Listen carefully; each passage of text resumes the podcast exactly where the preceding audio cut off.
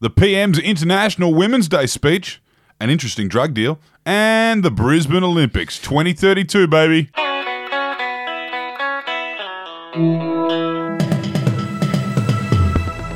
Yes, that's all coming up in today's edition of the Betoota Advocate Daily News Bulletin. I'm Wendell Hussey. Happy Friday.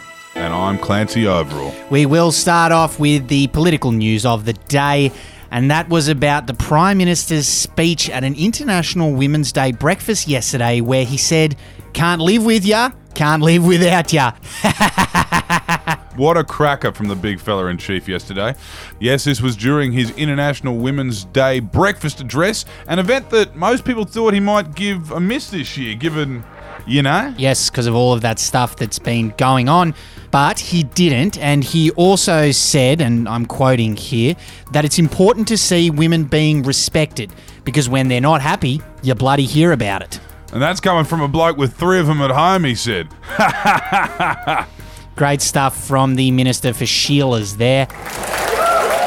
And here in town, a drug dealer's girlfriend has stayed completely glued to the Big Bang Theory throughout entire transaction. Yes, this one appeared in the newspaper today after one of the journalists went down to town to pick up a bit of Riverina Rolly from Brock in Betoota Ponds.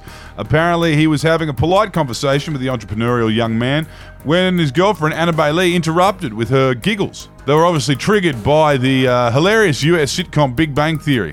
Brock's regular customers also gave comment and said it's something they've become completely accustomed to, and they reckon she's watched all 276 episodes back to back because that's all that's on. Her and Bill Shorten. He is also a very keen Big Bang Theory fan. And don't worry, we have changed the names in that story for anonymity, obviously.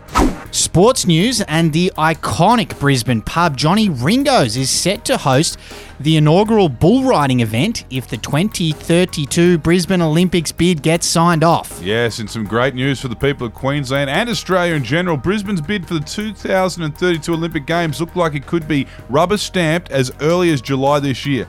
That's got a lot of people excited.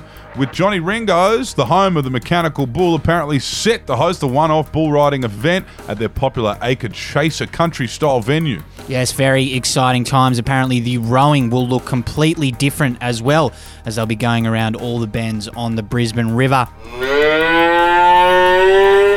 Our quote of the day today comes from the West Australian opposition leader who is going to be the opposition leader for a little while longer. His name's Zach Kirkup, and he said yesterday, two weeks out from an election, as I get around the state, many West Aussies are telling me Mark McGowan's job is safe. We have to acknowledge that because I don't want to treat people like mugs. I'm not going to stop fighting, but I'm not going to pretend and make this an election about something it's not. I reckon obviously pretty historic that he's that far behind, but at least he's not pretending he's a chance and desperately trying to play politics in vain efforts to get some votes. He'll get as many votes as he gets and set a standard for delusional politicians in the process. Yes, conceding two weeks out from an election is quite something, but they do things different over there in the West. Anyway, that is our last daily bulletin for the week. Thanks for your company, and we'll be back later on with a weekly. Talk to you then. See you, bye. Hooroo!